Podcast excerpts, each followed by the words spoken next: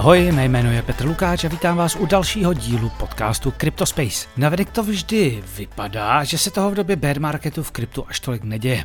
Během toho posledního ale například vznikly základy DeFi a rozjeli se protokoly, které dnes tvoří pilíře celého ekosystému. No a spousta se toho děje i nyní. Jako houby po dešti například vyskakují stále novější blockchainy. A nejedná se často o nové tzv. el jedna, ale o druhé vrstvy, a to v drtivé většině nad Ethereum. A nebo může jít dokonce o vrstvy druhé či třetí. zkSync, zkEVM, Polygon, Scroll, Starknet, Linea, Base a další a další. A já se na rovinu přiznám, že se v tom trošku ztrácím.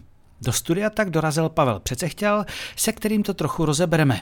Jaký je rozdíl mezi el jedna, el dva a el tři, mezi základními technologiemi i to, kde vidí budoucnost blockchainu, a nebo jestli podle něj mají šanci protokoly jako Cardano. Ve čtvrtek pak přibude takový letní speciál. Spousta těchto blockchainů totiž pravděpodobně vydá někdy v budoucnu vlastní token. A s Pavlem si tak na Hero Hiro řekneme, jak se takové airdropy loví, jak složité to je, i že to jde někdy dělat tak, aby vám to sežralo hodně málo času. No a Pavel nám dá samozřejmě i tipy na dva projekty, kde je podle něj airdrop téměř jistý. Takže, kdo ještě není členem, rád by podcast podpořil a zároveň získal přístup k bonusovým epizodám, členem se může stát na herohero.co lomeno CryptoSpace. To je na úvod pro dnešek vše, jako vždy mi pište na e-mail cryptospace.cz zavináč proton.me, na Twitteru jsem jako zavináč ruzovej slon, lajkujte, sdílejte a odebírejte. Tak pojďme na to, tohle je CryptoSpace. No a pro nečleny tu máme ještě krátkou reklamu. Novým partnerem tohoto podcastu je společnost Fumbi Network, která zprostředkovává jednoduché a bezpečné řešení v investování do kryptoměn pro všechny. Mezi výhody Fumbi patří jednoduchost služby, kvartální aktualizace portfolií, které řídíte chytrými algoritmy, přímé vlastnictví, maximální zabezpečení a investice už od čtrnáct stovek. Pokud si budete chtít investování s Fumbi vyzkoušet, zadejte při registraci kód CryptoSpace a získáte automaticky do svého portfolia sto korun nebo pět eur a patnáct procent slevu na poplatky. Pro více informací jděte na w w w tečka fumbi tečka c z. Ahoj Pavle, já tě vítám u nás podcastu, po druhé v tomto. Díky za pozvání. My jsme si řekli, že se dneska vlastně budeme bavit o el dva.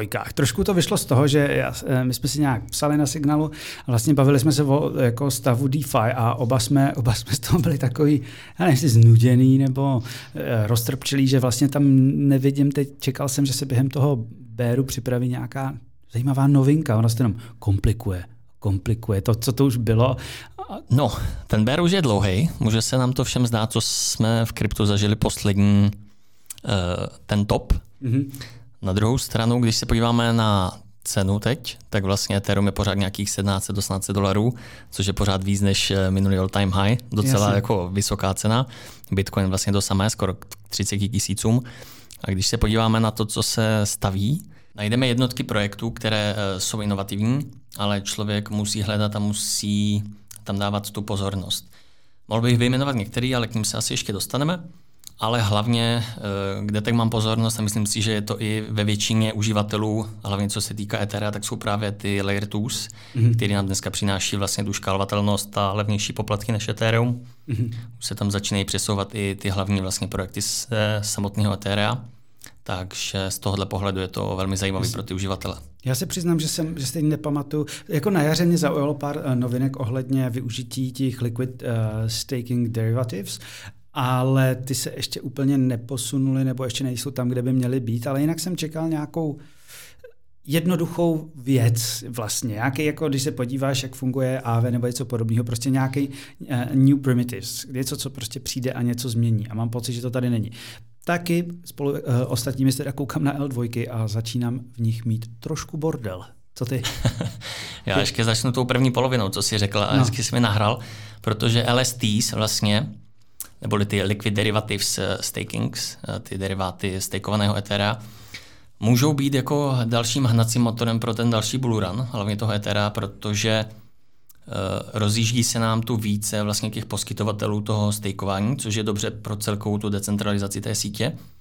A hlavně tu přichází velký další využití toho stakeování Ethera, a to je to, že vy když to Ethereum zastakujete, tak vlastně se podílíte na zabezpečení té sítě, ale to zabezpečení se dá vlastně i poskytnout dalším sítím. To nemusí být jenom vlastně pro to Ethereum. A to vlastně přináší Eigenlayer. Mm-hmm. A nemusí to být jenom samotné zabezpečení, ale může to být i vlastně výpočetní výkon, nebo úložiště, nebo věci, jako má třeba Chainlink, jakoby Oracles. A nebo ale, ale podle Vitalika může být, to může být také nebezpečí. Určitě, určitě. Každá inovace přináší i, i samozřejmě risk, a hlavně když je to na začátku. A byl na to i zajímavý podcast, kde byl právě Vitalik a další jako core vývojáři Ethera a vlastně founder Eigenlayer. A docela dobře jim argumentoval a myslím si, že ať už by s ním přišel on nebo někdo jiný, tak by to prostě jako přišlo. Protože je to zajímavé využití toho stakeovacího Ethera a zároveň to přináší tu inovaci právě v tom, že se Ethereum mm-hmm. najednou může stát jakousi jako zabezpečovací sílou pro všechny blockchainy. Nemusí to být jenom vlastně Ethereum. Jasně, já si furt říkám, že na Eigen udělám speciální epizodu, ale můj, můj cíl je právě pustit si tři a půl hodinový Bankless, kde, kde, kde to popisoval z června a ještě jsem se k tomu pořád nedokopal. je to, je to, je, ale, ale třeba, to, třeba to jednou udělám. Ale dneska se budeme bavit pra, primárně o těch el dvojkách. Můžeme nejdřív možná pro ty, kteří nejsou v tom úplně kovaní, říct, co to je vlastně el dvojka a k čemu slouží? Tak jsou to druhé vrstvy nad Ethereum, které slouží hlavně pro škálování a vlastně řešení problémů s vysokými poplatky na Ethereum. Hmm, jasně. Před dvěma lety vlastně začaly vznikat el jedna, kterými jsme jednu dobu nadšeně říkali el dvojky, protože jsme prostě chtěli tu el dvojku. Byly různý Avalanche, polygony a podobně. Jaký je rozdíl mezi tou alternativní první vrstvou a pravou druhou vrstvou? Tak ty druhé vrstvy se spoléhají vlastně na to zabezpečení od Etherea. Znamená všechny transakce, co se dějí na dvojkách, tak se nějakým způsobem v takových kupách publikují vlastně na Ethereum samotné a mají vlastně to zabezpečení. Ale ty alternativní el jedna vlastně mají nějaký svůj konsenzus, svoje zabezpečení a jsou víceméně úplně svůj vlastní svět. Ale jak jsem říkal, my jsme před těma dvěma rokama tady nějakým způsobem prostě začínali hrát. Já si pamatuju, to bylo po tom propadu uh, květen dvacet jedna obrovským se šupu a, a přišlo takový jako krabí léto. Já jsem si poprvé vlastně začal hrát na Polygonu. A najednou, když jsem jako v, při tom pádu, si pamatuju transakci, když jsem potřeboval zlikvidovat pozici, protože jsem zjistil, že ani tři iks prostě zabezpečení nestačí. a, ale ale a, tak jako jsem zaplatil za, za transakci sto padesát dolarů. A pak jsem najednou šel na Polygon. To bylo za dvacet centů. To bylo dneska vlastně na těch el dvojkách něco běžného, ale v té době to byla naprostá něco jako neuvěřitelný pocit jako z Etherea v roce, já nevím, dvacet sedmnáct nebo něco podobného, ještě před tím, před tím největším uh, bulem. Uh, ono se to pak rozjelo. Pak přišel vlastně, už finišovali přípravy v té době na Optimism, Optimism a, a Arbitrum a dneska už toho je strašně moc. Kolik je, dá se dneska vůbec říct, kolik je el dvojek? Dá se to určitě říct, ale pořád jsou nějaký ve vývoji, nějaký jsou v počáteční fázi, takže když řeknu kolem patnácti, tak asi nebudu daleko od pravdy. Mm-hmm. S tím, že Optimism Arbitrum přišli jako první, protože si zvolili tu cestu těch vlastně optimistických rollupů. To znamená, že už ten přístup, nebo to jméno vlastně značí to, že přemýšlí optimisticky, takže všechny transakce, co se tam dějí, tak vlastně spolehají na to, že se každý chová Uh, jakoby honest, že jsou prostě jako poctiví.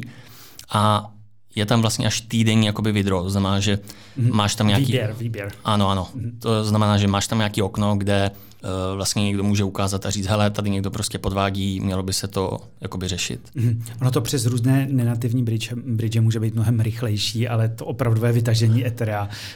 Jo, děkuju za doplnění. Přesně tak. Já jsem nad tím přemýšlel, ale je to i pro ty bridge jako velké riziko, protože kdyby se to stalo, tak to musí oni jakoby doplatit ze svýho, že? Mm. Tak to jsme viděli u toho, ne? Ale to nebyl problém uh, jako druhé vrstvy. A to byl bridge vlastně, který propojoval a Solanu a... Wormhole? Ten, wormhole, že? Jo, jo, jo, to tam byl pruser. Tam bylo, tam bylo najednou Ethery za víc jak sto milionů, prostě mm-hmm. nebyly ničím krytý na druhé straně, že jo. Mm-hmm. Takže to jsou ty vlastně optimistické rollupy a pak tu máme vlastně zíky rollupy, to znamená, který používají to Zero Knowledge Proof, to znamená, jsme o tom teď nedávno epizodu, vlastně dám důkaz o něčem, že něco vím, nebo že něco vlastním, nebo mám a vlastně dokazuju, že to tak je, aniž bych odhalil vlastně, co, co je ta podstata, jakoby, té informace. Jasně. Nebo... A to je, ta budu- to, je, to je to, co se říká, že jsou vlastně bezpečnější. A to je ta budoucnost těch el dva. K tomu se možná ještě dostaneme. Pojďme se vrátit k tím číslům trošku. Ty jsi říkal, že jich je patnáct, ale má jich být mnohem víc. Když se podíváš, tak jako vlastně každý dělá el dva. Já jsem se díval, to jsem ani nevěděl, uh, D-Bank, který, že má vlastní el dva. Třeba tam se přiznám, že jsem ještě nezkoumala, co jim to sakra bude. Mm-hmm. Worldcoin bude mít vlastní el dva. Base, uh, uh, Base vzniknul před chvílí. Ano. Binance, Binance uh, je v betě, teď už začala, bude spouštět každou chvíli. Tev, no, ne Binance, jak je tam, bé en bé Chain, že jo? Uh-huh. Dá se třeba odhadnout, kolik jich budeme mít na konci roku? Ty jo. To už budou desítky, ne? Protože teď to je opravdu taková mánie, že... Tak možná jich přibude deset třeba od teď. Uh-huh. Ale myslím si, že pro ty projekty to dává prostě smysl převést ty uživatele na tu druhou vrstvu uh-huh. a umožnit jim opravdu takovou tu jako masovou adopci se vším všudy. Protože pokud máš pořád poplatky v řádu dolarů, tak to pořád není na nějaký masový jako denní používání pro obyčejného člověka. Jasně. Kolik jich podle tebe výhledově budeme mít? Já nechci dávat nějaký datum, ale jak bude vypadat vlastně ta, ta uh, mnohovrstevnatá budoucnost? Mm-hmm. Jak jinak to nazvat?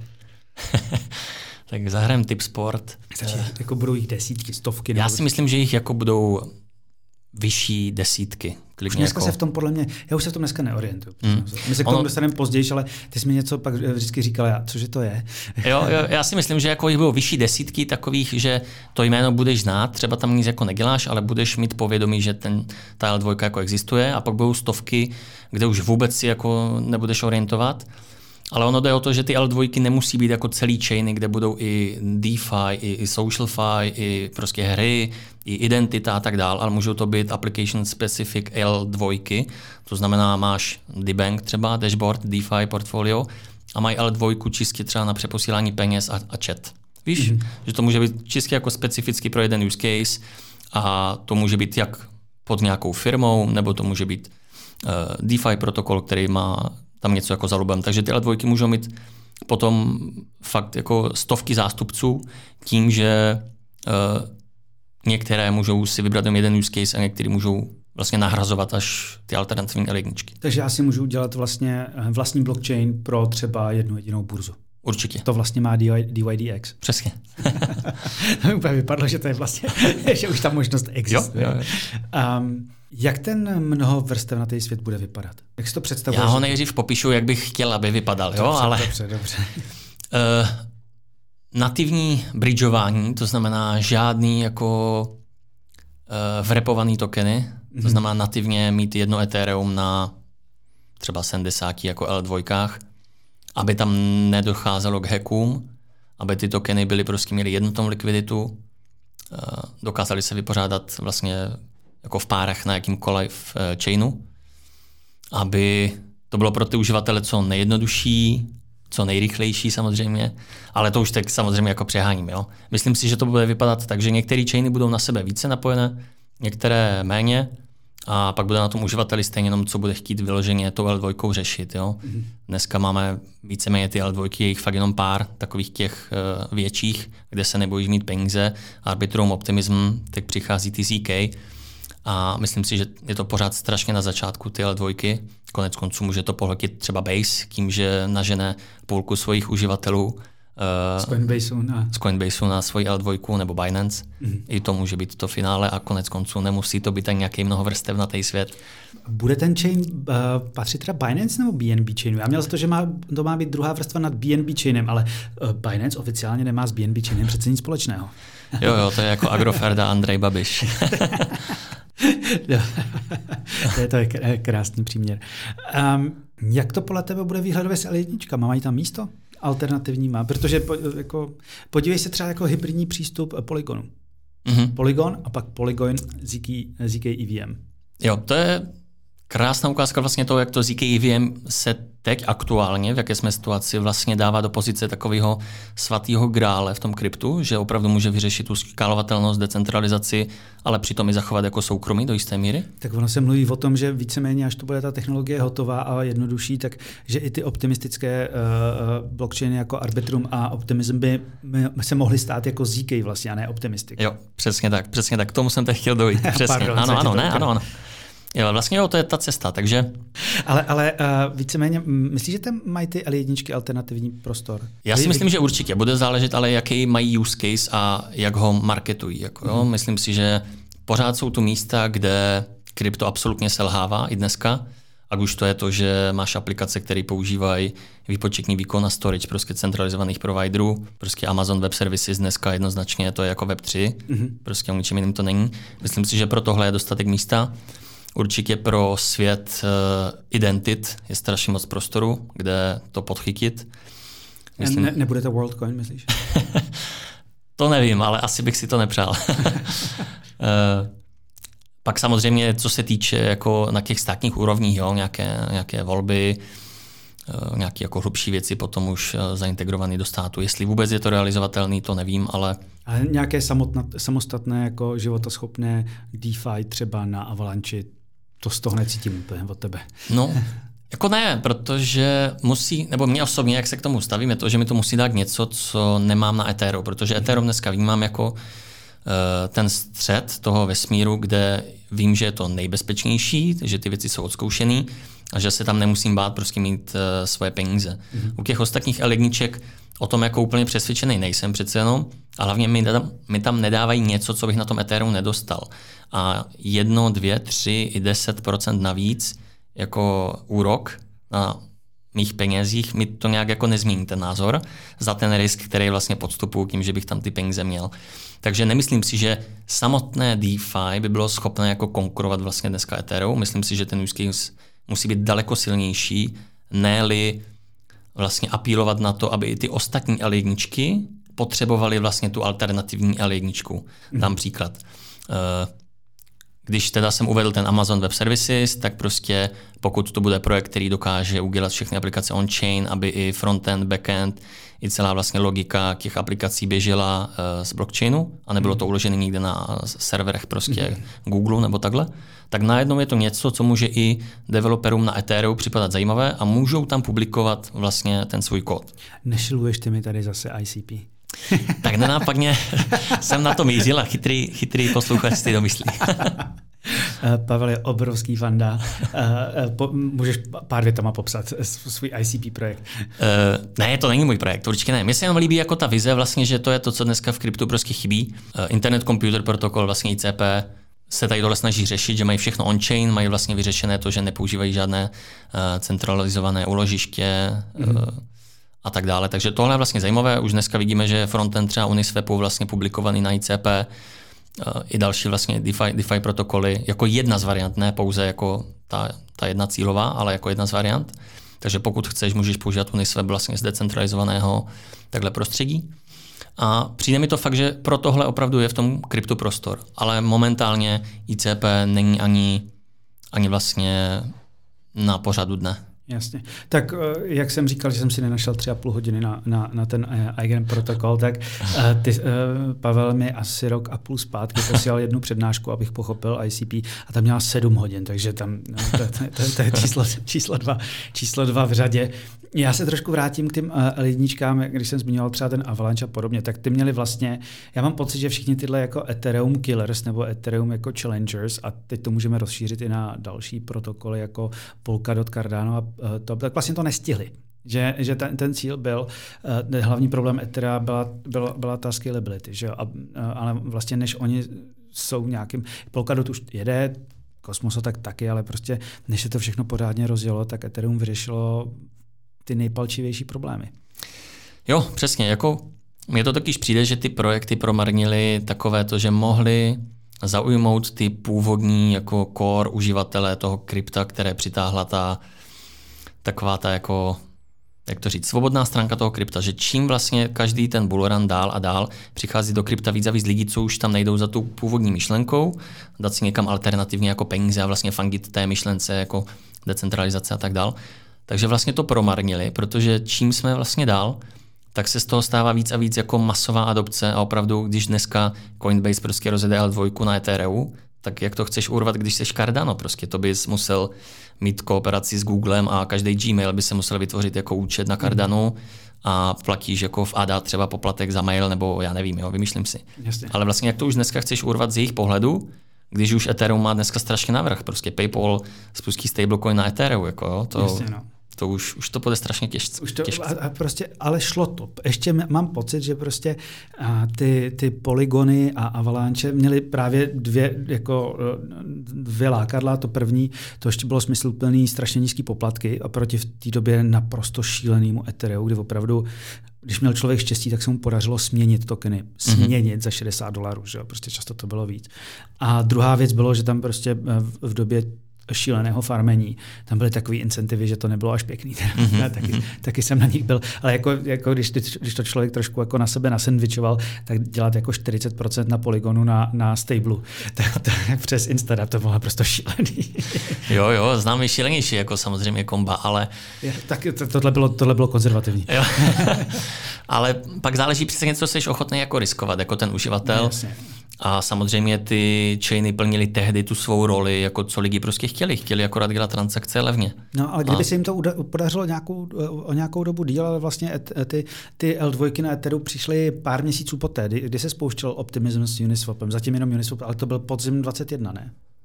No to víš líp než já. Já myslím, že a Arbitrum, no. nějak takhle přelom, a Arbitrum bylo chvíli poté, ale nebyl, byl to ten přelom dvacet jedna dvacet dva, takže tam byl nějaký půlroční okno, opravdu mm-hmm. tři čtvrtě roční, ale bylo to málo.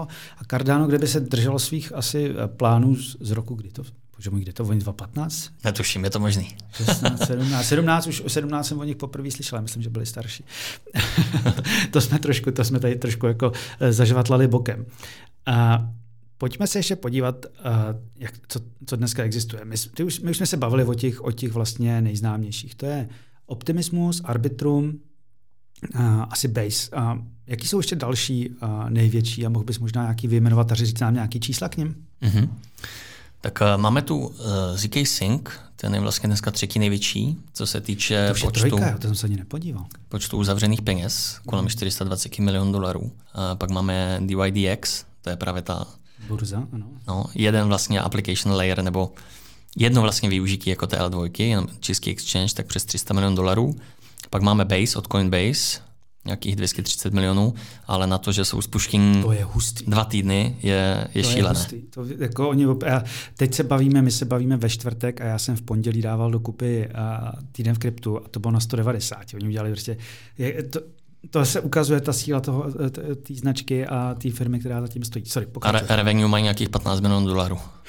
Teď už. To je krásné. Takže, takže krásné. A ještě to rozvinu pro Optimism, je to tež pěkná vlastně flow do treasury, protože deset procent by mělo jít vlastně Optimism do treasury. Takže... K, tomu se, k tomu se za chvilku, za chvilku dostane. Pak máme jenom v rychlosti Starknet, uh, Mental, uh, Polygon zkEVM, mm-hmm. uh, a tak přichází zajímavý třeba Scroll. O tom jsem o tebe slyšel poprvé včera, přiznám se. Jak, jak říkám, že už se v tom přestávám orientovat. Ale ještě, ještě než je začneme některý rozebírat dál. Když si vezmeš, uh, když opustíme rozdíl uh, zk versus optimism, Optimistic, jaký jsou mezi nimi hlavní rozdíly? Tak ten Optimistic už jsem vlastně tak trošku popsal, mm-hmm. takže mají ten optimistický přístup, takže uh, je tam vlastně zpoždění při výběru těch peněz přes oficiální bridge, Uh, a vlastně počítají, že se každý chová uh, vlastně správně a když tak pak někdo musí říct, hele, tahle transakce není správná, a musí se vlastně revertovat. Ať tohle nepopisujeme. Ať právě vyjma, vyjma zk, popisu zk a Optimistic. Víme, že jsou některý zk, některý Optimistic, ale když upustíme od tohohle, liší se nějakým způsobem? Určitě. Mm-hmm. Ten zk je, je rychlejší, více bezpečný tím, že vlastně matematicky uh, každý ten každou vlastně transakci, každý ten blok hned validují na jedničce, tak je to vlastně i hned potvrzené, je to bezpečnější a daleko rychlejší. Takže my jsme tady vlastně řekněme, že poslední rok, nebo možná díl, jsme se bavili o nových designech el dvojek. Právě samo o sobě jel Optimism, Arbitrum, na druhé straně ty zk, zmiňoval si Starknet, zk, zkSync, který už původně byl zkLite, že jo, dneska zkEVM. A teď máme ale nový trend. Víceméně tyhle ty už zaběhlé el dvojky, Arbitrum roka půl, zhruba, mm-hmm. že uh, Optimism možná o něco déle, uh, tak dělají něco, čemu říkají steky. A oni vlastně připravují technologii, která udělá tvorbu nových, ať už el dvojek nebo el trojek, naprosto triviální. Prakticky kdokoliv může přijít, vzít si tu technologii, která je často open source, a udělat si, udělat si blockchain. Co jsou to přesně ty stacky ještě nějak, jestli můžeš líp popsat, a, a co to znamená podle tebe? Jo, za mě je to strašně důležitý, protože ten stack, třeba O P stack nebo Orbit od Arbitrum nebo zk stack od zkSync, jsou jednoduché nástroje, jak se dá postavit další vrstva nad tou el dva. Takže vlastně staví se tam potom už takzvaně ty el tři, kdy nad tou el dva si můžeš jednoduše postavit vlastně svoji další vrstvu, což udělal třeba ten Coinbase vlastně z Base nad Optimismem, nebo případně Zora, tak je vlastně taky nový, nový chain jako el tři, kde se zaměřují čistě na mintování NFTček, a je to vlastně i, i partner pro mintování. Teď má Coinbase takovou jakoby Odysseu, ten první měsíc, jak se spouštěli, tak mají on-chain summer a tam vlastně mintuješ hlavně každý den NFTčka, tak to jim zprostředkuje třeba i ta Zora něco. Koukal jsem na to, byl jsem z toho trošku zmatený z celý Zory, přiznám se. Začíná to být hodně. Je to, je to, to, to si řekneme v druhé části. Takže ty stacky jsou, jsou určitě důležité a zase to více umožní těm firmám, které se pohlížejí dneska po nějakém kryptořešení, na to vstoupit do toho světa, odzkoušet si to, udělat nějaký hmm. pilot. A je to vlastně naprosto jednoduchý názor pro tu, jak jsem, jak jsem to jsem tu používal za slovo, mnoho vrstevnatost. ten, ten multi-chain verse, kdy prostě opravdu ta, to, ty si budeš udělat tu tu specifickou aplikaci a zabere ti to deset minut. A dneska, my jsme to řešili vlastně v DeFi speciálu, takže to asi většina posluchačů neslyšela. V DeFi speciálu se sešel, kde, kde jsme právě, kde to, fungu, to vlastně, třeba součástí, když vyvíjíš vlastní blockchain, tak si musíš udělat vlastní alternativu Etherscanu, že jo? Mm-hmm. A tady to všechno vezmeš a je to, je to, je to všechno um, standardizované. Je to všechno standardizované, je to všechno předem udělané, je to otestované, vyvíjí se to a, a vlastně něco, co se tady vyvíjelo x let, dneska za pár minut. A to myslím, že by mohlo být obrovsky, obrovsky jako, jak to říct, může to změnit ten, může to udělat bordel a může tohle ten systém obrovsky změnit i k lepšímu, ale ještě nevím co. Rozhodně, já si myslím, že to je zase další nástroj, co může přitáhnout tu pozornost na Ethereum mm-hmm. a na ty el dva samozřejmě potažmo. Ale dneska, když si vezmeme S and P pět set, tak jakoukoliv firmu bychom z toho vybrali, tak stejně se dívají po kryptu. Prostě ať už oficiálně marketují cokoliv, stejně se dívají po kryptu, co by tam mohli udělat. Mm. To, to je neodiskutovatelný.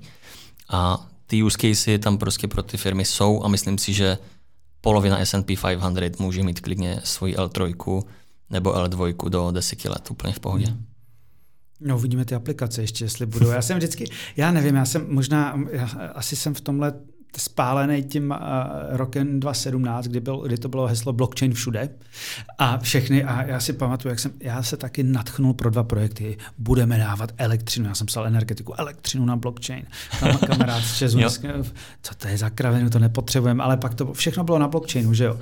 Teď jsem taky někde byl, vyprávěli o tom, jak se bude sledovat cesta uh, avokáda na blockchainu.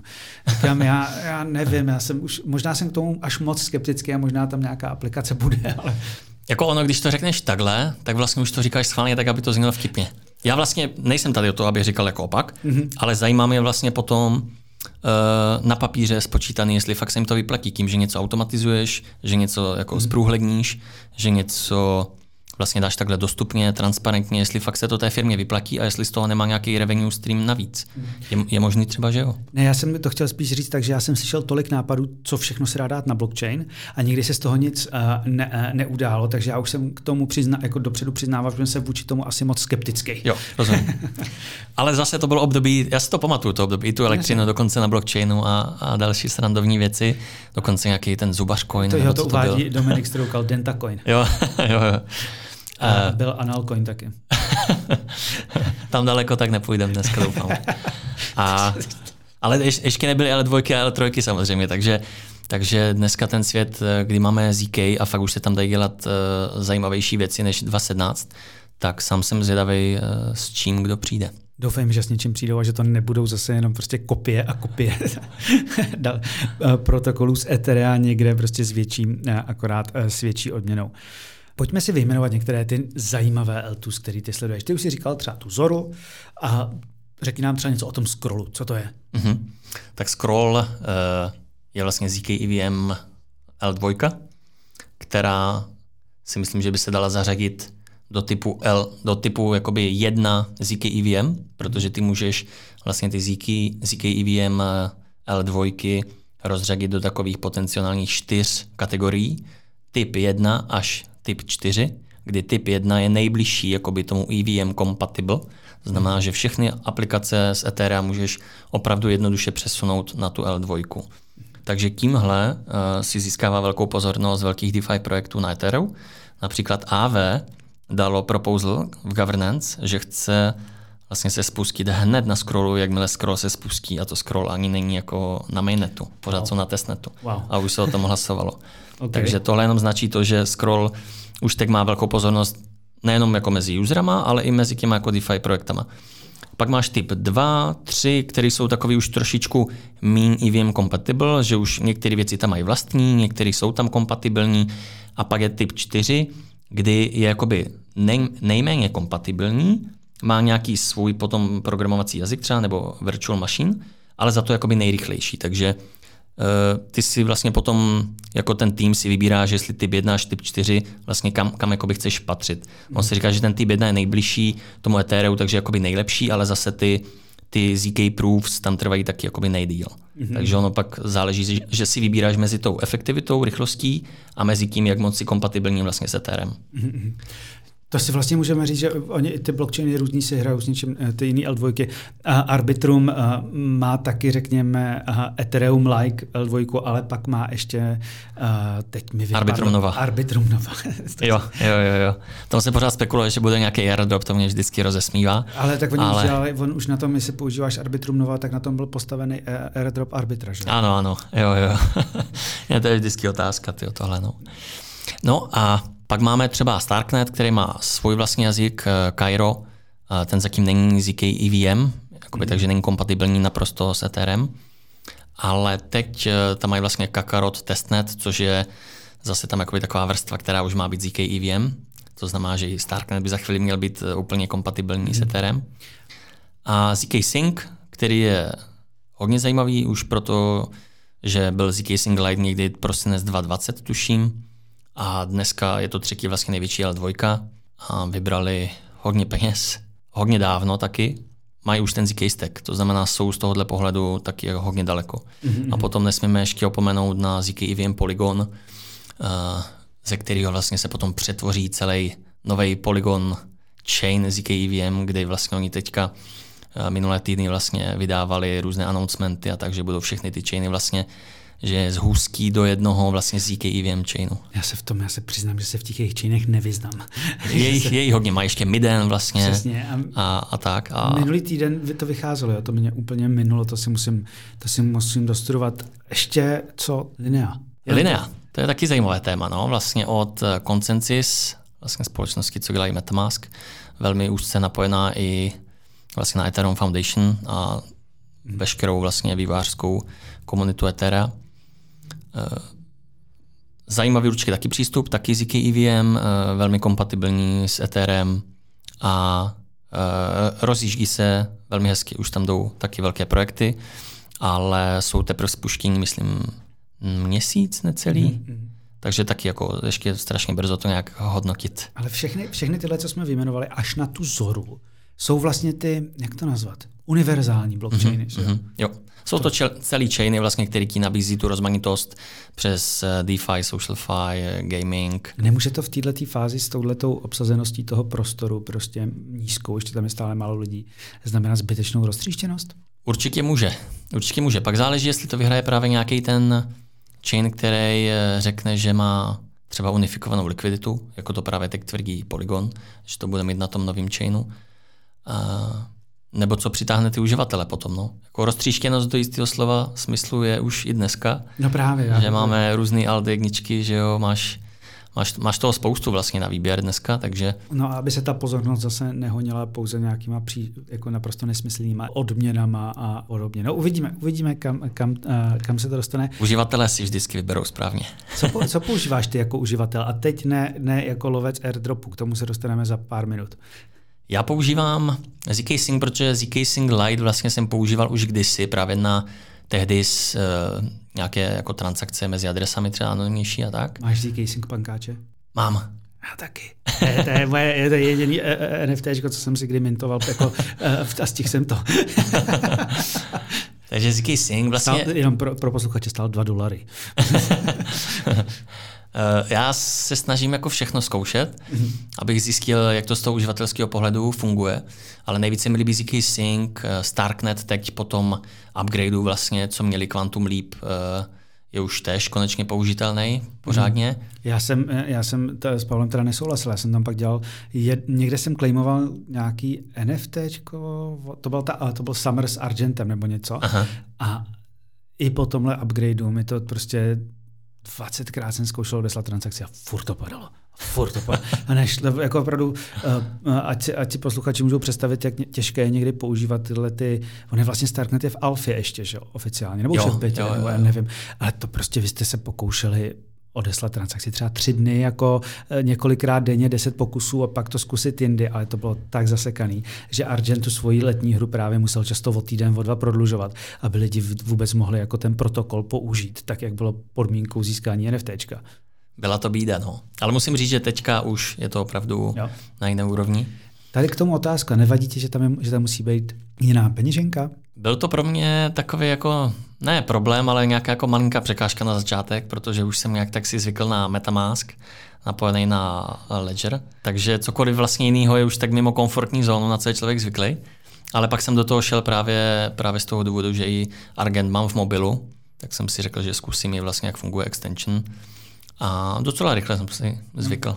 Tak já jsem, mě to, mě to vadí, přiznám se. Já, já, já, já, já už nepoužívám dlouho Metamask, rabi a tam prostě je to přepínání mezi těma chainama tak jednoduchý a všechno mm-hmm. je tak tě, přehazování mezi desítkami peněženek je vlastně triviální. A teď prostě do toho mít takovou jednu oldschoolovku tam nahoře. No, nevím, vadí. Ne, ne, úplně mi to nesedělo. Otázka na závěr. Jedna z věcí, která bývá často el dvojkám vyčítána, je vlastně ta centralizace. Protože často to bývá u sekvencerů nebo u něčeho dalšího. Sekvencer je ten, co balí ty transakce.